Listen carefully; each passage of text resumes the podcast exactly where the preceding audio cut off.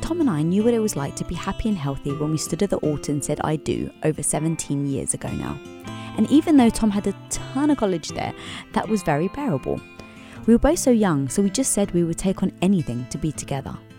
Oh my, well, neither of us actually realised what roller coaster we would end up on. From collecting coupons and almost losing my husband because he gave himself over completely to his work, to building companies together and tremendous success.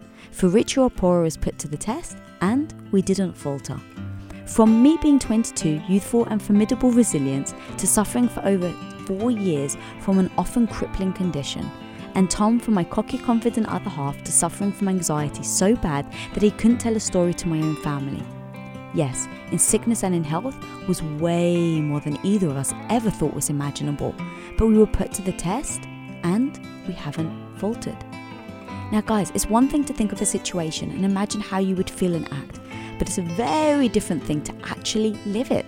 And so while the downs have and still do suck, in living it, it has given us the opportunity to actually show that sincerely, fourteen years later, we believe more than ever that only death will part us.